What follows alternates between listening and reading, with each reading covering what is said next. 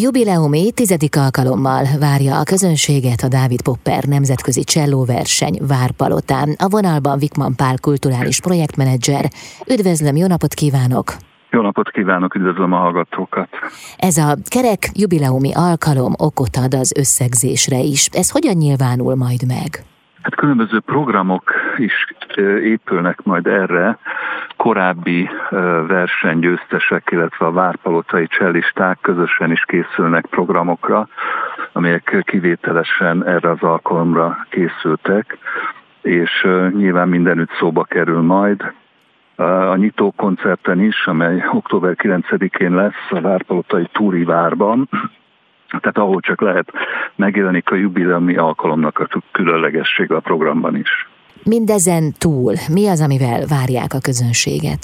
Én azt gondolom, hogy ez egy nagyon ritka és, és elég különleges együttállás, pláne ilyen hosszú időn keresztül, hogy egy magyar vidéki városban ilyen nívós zenei verseny, klasszikus zenei verseny talált helyet magának, hiszen ugye tíz év az azt jelenti, hogy a tizedik jubileum az azt jelenti, hogy ez húsz éve tart, hiszen minden második évben rendezték meg eddig, és ez alatt az idő alatt olyan világszínvonalú versenyén nőtte ki magát, hogy az idei alkalommal 25 ország 106 versenyzője méretteti meg magát, ami azt gondolom, hogy nem kis szám, és valóban ez már évek óta így van, hogy Kanadától Ausztráliáig, Új-Zélandtól Írországig mindenünnen jönnek a különböző fiatal, különböző korcsoportokba a fiatal csellisták, és egy fantasztikus nemzetközi zsűri előtt mutatják be a tudásukat. Hogyan épül fel ez a verseny?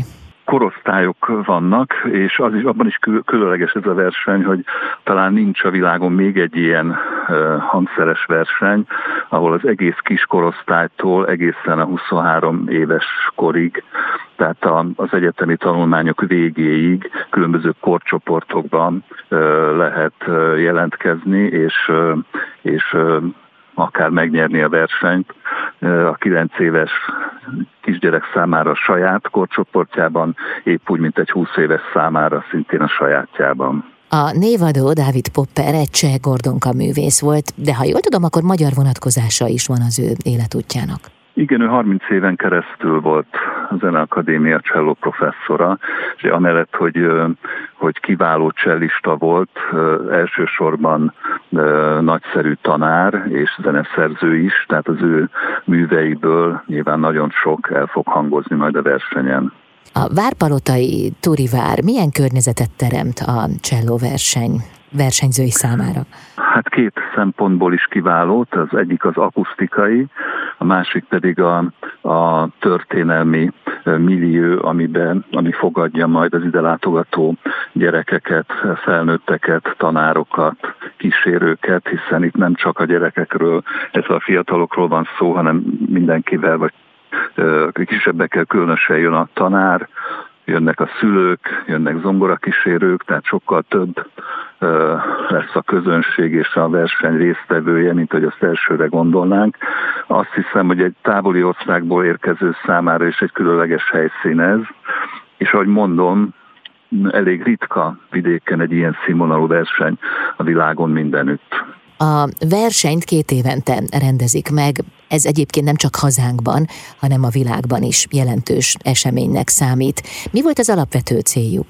Hát én szerintem úgy szokott ez indulni, de ez csak a saját véleményem, hiszen én nem vagyok a szervező bizottságban, sem is voltam, csak a Kulturális Főváros klasszikus zenei projektmenedzsereként, és hát nyilván zenerajongóként már régóta figyelem azt a teljesítményt, amit itt évről évre, illetve két évről két évre emelkedik folyamatosan. Valószínűleg a, egy kisváros zeneiskolája nagyot álmodott, és ami még ennél is fontosabb, hogy meg is tudta valósítani ezt a nagy álmot. Minden bizonyal nagyon sok tanárnak vannak ilyen álmai, mikor talán pályakezdőként leginkább, hogy majd valami nagyot alkot versenyeket rendez a zeneiskolája. Itt egy olyan kivételes együttállásnak lehetünk tanulni, ahol mindez valóra is vált, és valóban egy keresett zenei verseny, a Várpalotai Dávid Popper cselló verseny, a legtávolabbi országokból is rendszeresen érdeklődnek és keresik ezt a rendezvényt.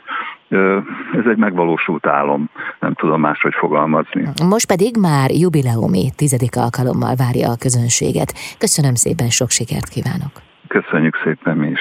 Vikman Pál kulturális projektmenedzser volt a vendégem itt az Intermedzóban.